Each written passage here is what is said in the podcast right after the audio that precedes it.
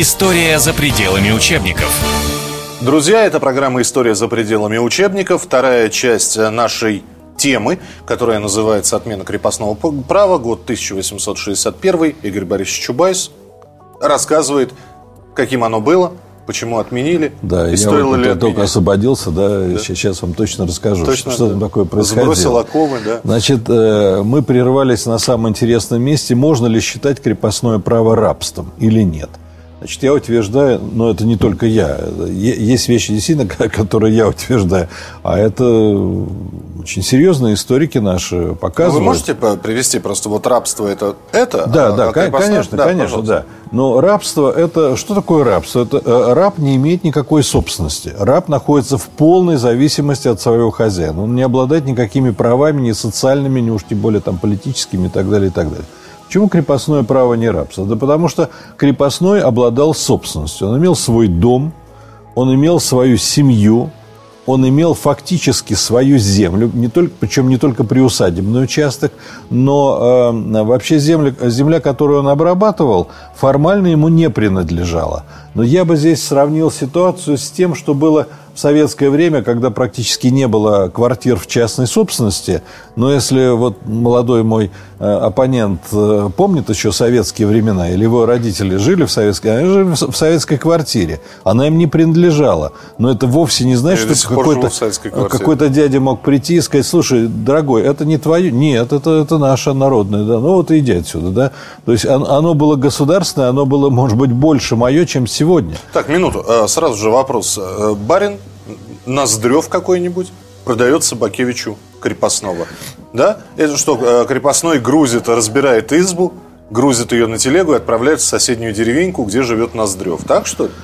Значит, торговля людьми, торговля крепостными была возможна, существовала, но э, разрушение семей... Был указ Павла I, который э, это 1790 где-то девятый год. Собственно, одна из, одна из версий, почему Павла убили, потому что он э, некоторые права крестьянам выдал, и манипулировать крестьянами так просто было нельзя. Хотя я согласен с вами в том плане, что вообще крепостное право, конечно, это не идеальная форма государственного устройства. Конечно, там были проблемы.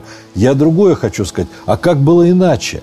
А как было иначе осваивать эти огромные просторы, огромные территории? Значит, почему крестьяне, крепостные крестьяне не были рабами? Потому что они обладали собственностью, потому что они э, имели семьи, детей и так далее, и так далее. Потому, более того, э, даже Петр I, который ужесточил крепостное право, вообще в XVIII веке произошло некоторое ужесточение э, и ограничение прав крестьян, но э, Петр I, например, во время Северной войны, когда он воевал с Карлом XII со Швецией, он ввел налог на крепостных, он всех обложил налогом и даже крепостных. Но, э, простите, а как можно раба обложить налогом? Какие у него доходы? У него ничего нет. То есть это косвенный показатель того, что крепостные обладали определенным достатком, определенным имуществом. Я уже не говорю о том, что было к концу крепостного права, когда некоторые крепостные владели мануфактурами, владели рудниками на Урале – потому что вот они так, так постепенно переходили в новое состояние, что они успели много чего переделать. То есть э, считать э, крепостных рабством – это просто ложь. Это, просто, э, понимаете, есть еще одна проблема, о которой я не сказал, но у нас, к сожалению, вот такое ущербное состояние национального самосознания. Нам все время разными путями разные авторы вбивают мысль, что мы какие-то неполноценные, что вот, вот есть цивилизованный Запад. Вот вчера я был на Вчера был на дискуссии историков, и один историк очень интересный, очень хороший делал доклад о годовщине войны 12 года. И он говорит, что мы вели войну не цивилизованно, мы не, это не. Слушайте, ну как можно про самих себя такое... Мы победили в этой войне, в войне 12 года. Как, как это не... А, вот они не цивилизованы. У нас вот такой вбивается комплекс неполноценности, что мы какие-то отсталые, убогие и так далее. Так. Не было рабства, это неправда.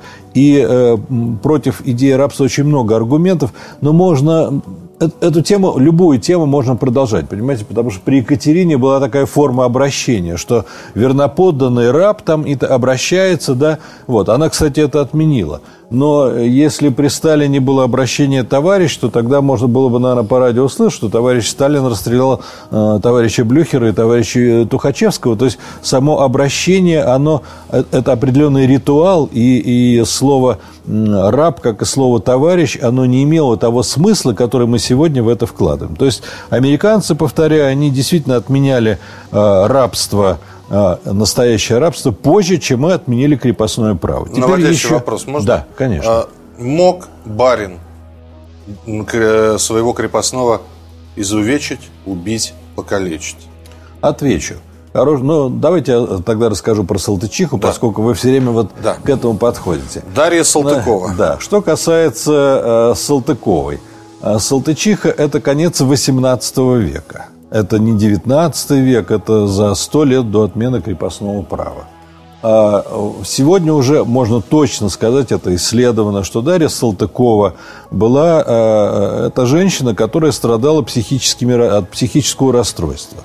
И даже известно, что там было. У нее на глазах, насколько я мог потом разобрать, анализировал, это кто-то из предков Тютчева грешил.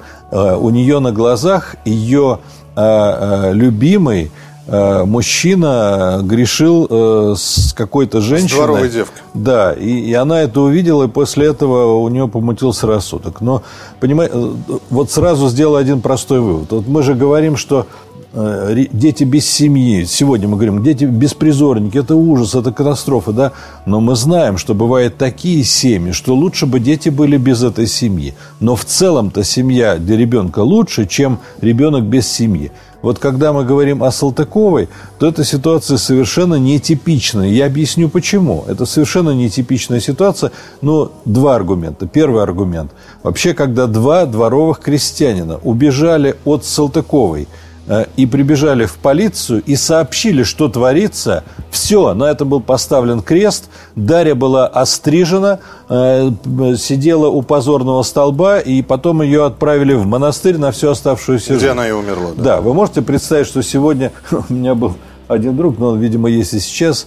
Я, я как бы так улыбнулся, но я боюсь, что его судьба трагична, потому что это туркменский правозащитник, который убежал э, в нашу страну, и жил в Мордовии. А потом а, его депортировали назад в Туркмению. Я даже не представляю, что с ним случилось.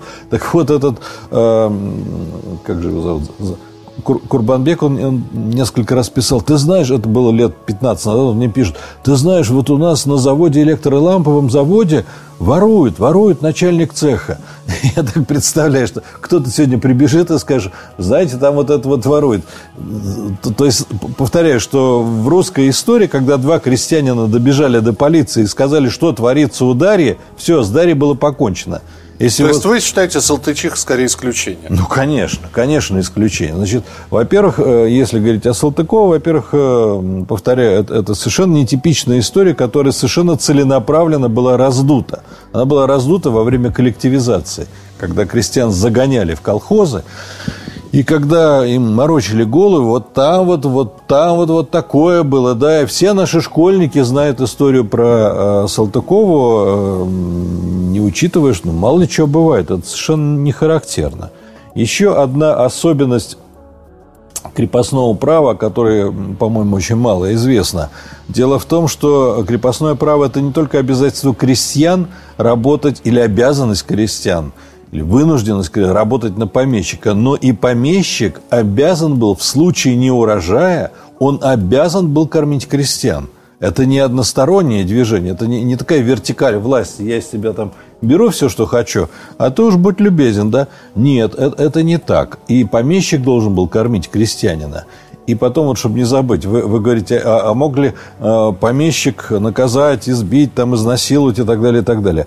Понимаете, здесь вот вы представьте э, деревню, село, имение тех времен – вот сегодня, если что-то происходит там, э, э, я активно участвовал в разных э, демонстрациях, шествиях советское время, и у нас постоянно присутствовали тогда, в 90-е годы, люди из КГБ, которые говорили, вот вы выходите на улицу, через три минуты вы, может быть, быть блокированы – а могли бы быть блокированы э, э, крестьяне, если бы они пустили красного петуха помещику там в 1820 году. А где? Куда ему звонить? Вы меня, ну, конечно, Нет извините, телефона. Игорь Борисович, но тогда что, что же, э, что же у нас Емельян Иванович, э, Тимофей Иванович, восстали-то, да? Я пришел дать вам волю, так назывался сценарий Василия Шукшина о Тимофее Разине, вот, который тоже, значит, крепостных освобождал. Так ли все было хорошо? Или, а... или это тоже были такие исключения? Нет, ну, э, в значительной степени это, знаете, такие бандиты, которые... И в чем была цель Пугачева, и в чем была цель Разина? Они хотели отпустить крепостных, или они хотели убрать этого царя и себя провозгласить царем? Они ту же самую систему хотели воспроизвести, только чтобы не кто-то был в Питере императором, а чтобы Емелька стал императором. Вот о чем шла речь. Крестьянских Понимаете? бунтов не было. Между прочим, первая, первая работа Пушкина, которая переведена была китайцами на китайский язык, это э, капитанская, э, капитанская, капитанская дочка. дочка. Почему? А потому что история Китайской империи – это и есть история восстаний разных, когда победитель восстания приходил, свергал старого императора и становился новым. Это, для них это очень близко. У нас этого не получалось. У нас это не, не было несколько восстаний. Да, восстания были, но и были разные причины. Там, а, насколько я помню, Болотниковское восстание во время Северной войны, когда Петр, вот, как известно, там, э, колокола переплавил на, на, на, а, на пушки. Ну, все, всю энергию народа собрал, все, что было для того, чтобы победить Карла, для того, чтобы выйти к Балтике. Он вышел, он сделал это. И в это время, э, значит, э, Донской казак пишет, что все, кто хочет попить, поесть, погулять, приходи ко мне. Мы тут схватит это все там, это вот платить туда, налоги в армии, нафиг это нам не надо, да. То есть такие люди были. С дона выдачи нет. Да, но с дона выдачи нет, это другая проблема. Это, и, кстати, история казачества, она толком не написана, потому что есть версия, что это беглые крестьяне. И это было, конечно. Ну, там уголовно. Конечно, я, я же не говорю, что, что все, все было э, идеально. Я говорю другое. Но во многом казачество, по-видимому, было сформировано, это результат навыка, который дали монголы. Потому что татаро-монголы, они еще многому научили. И вот э, жизнь, с, когда и пашет, и, и с ружьем ходит, и защищает, и обороняет свою землю, и обрабатывает землю, вот целое сословие, которое жило по границам, Руси. Это, это вообще только, только на Руси. Слушайте, ну давайте, я все-таки вернусь к литературе 18 века, давайте. да, 19 э, века. Я вот представляю себе Хлестаков, который к себе домой в, дерев, в деревеньку едет, да, у которого наверняка есть крепостные, да, ох, он там направит. Я представляю себе коробочку или Плюшкина, которые э, мне очень страшно за тех крестьян, которые у них в крепостных были. Я представляю село Степанчикова и его обитателей по Достоевскому, да, и тоже Понимаете, mm. э, вообще люди понимали свою ответственность перед крепостными или никакой ответственности нет? Вот вы говорите, что крепостное право там, и рабство, да, это две разные вещи. Но, собственно говоря, при коробочке какой-нибудь, да, вот при, при такой, э, при, при плюшкине жили, жили-то плохо наверняка. Значит, э, плохо ли жили? Но э, вот у вас же сразу много вопросов. Много, да. Мне вот трудно сразу на все. Э, ответить.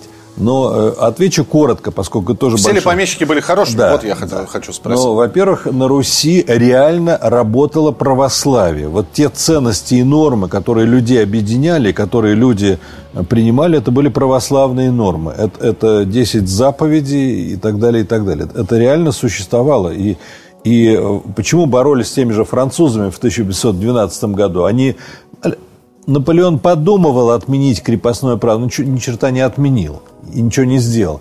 А его на штыки, а его э, громили русские крестьяне. Да потому что бусурманин, потому что другая вера. Вера реально, как православие, как православная норма, это реально людей сплачивает. Они были братьями во Христе, дворянин и, и крестьянин, хотя, конечно, это разные сословия. Но э, это, во-первых. Во-вторых, э, то есть такой дикости, и дикость не могла быть. И, и, ну, ну, бывают разные ненормальные люди, но же нетипично. А, кроме того, а, что касается а, вот, крепостного права, и что вы ссылаетесь на Гоголя, но я просто вам приведу в качестве примера такой довода, такой аргумент, что Владимир Набоков, который написал не только, не только Лолиту. Не только Лолиту, но написал лекции по русской литературе, которые, которые он читал в Соединенных Штатах, и которые опубликованы у нас не так давно, которые очень интересны. Он показывает, я сейчас не буду вступать в дискуссию, это просто большая тема, он показывает, что когда Гоголь пишет «мертвые души», то это совершенно неправильно воспринимать как, как, э, как критику русской, э, так сказать, русского политического устройства. Э, это это борьба с тем, что является, это, это как бы критика того, что является неподлинным, не настоящим. И э, Гоголь с таким же успехом мог описывать, если бы он это знал, американских фермеров или, или э, немецких кого угодно, потому что он исследовал не русские проблемы, а общечеловеческие проблемы. Просто когда... когда мы с вами разговариваем, я вот представляю, да, я представляю советского председателя колхоза, опять же, спасибо советскому кинематографу и литературе, да, который требует, чтобы все работали, э, которому нужно там в закрома Родины засыпать энное количество чего-то, пшеницы, овса и так далее. Да? Э, и тут же я представляю себе Манилова как управленца, только лежит на диване, или Обломова, да, э, который лежит на диване. Кто управлял-то крестьянами крепостными, а, скажите А, ну, управлял вообще-то ну, управляющий, управляющий да. естественно, как, как, вы, как вы сами подсказываете. Вот. И э, вот э, колхозы советские, это вообще в, тогда, когда были созданы колхозы и была проведена коллективизация сельского хозяйства, то слово ВКПБ э, расшифровывалось как второе крепостное право большевиков. Вот это было крепостное право в худшем смысле. А если вернуться к русскому крепостному праву, то надо, я, может быть, еще, одну, еще один аспект затрону, и потом будем двигаться дальше, потому что уже очень долго говорить о крепостном праве. Значит, э, дело в том, что надо иметь в виду, что э, наше государство строилось таким образом, что здесь фактически нельзя было выстроить такую мощную, огромную державу, без, э, если каждый бы делал, пользовался всеми благами свободы. Это было невозможно. И первый, главный, первый закрепощенный слой – это были дворяне, это были помещики – и 1785 год, жалованная грамота о вольности дворянства Екатерины, это и есть, э, причем это была втор, вторая грамота, первая грамота вообще не сработала. Именно после второй, после 1785 года, дворянство получило права и могло уйти со службы, могло уйти из армии, могло уйти из государевой службы и так далее. Они были тоже закрепощены, потому что нужно было поднимать эту страну, нужно было ее создавать в таких непростых климатических сегодня у нас там, понимаете, э, нефть, газ и так далее, электрообогрев, то там же не было такой техники, не было таких технологий, нужно было все это поднять, нужно было создать коммуникации, нужно было создать орган управления и так далее, и так далее. Поэтому э, первый класс сословия, класс, который получил свободу, было дворянство. И постепенно с 1785 по 1861 все сословия становились более и более свободными. И последнее сословие, последний класс, который стал экономически независим, да и политически, это крестьянство. И это, конечно, а некоторые говорят, а почему 865? А что, нельзя было на 30 лет раньше? Да. А что, нельзя было там на 20 лет позже? А почему в 861? И вот это уже э, другой сюжет, о котором я тоже э, хочу сказать. И, э, то, то есть я попытался показать, что история крепостного права трактуется до сих пор часто неправильно. Хорошо. Это не сейчас... был позор России. Это было... И, и последнее, что еще скажу, что крепостное право было экономически эффективно. Оно кормило Россию. Россия не закупала продовольствие за рубежом. И есть просчеты, которые показывают экономист, что если бы крепостное право продолжалось, сохранялось еще 50 лет, то Россия была бы сытой. России хватало бы продовольствия, которое, э, которое производилось на нашей территории.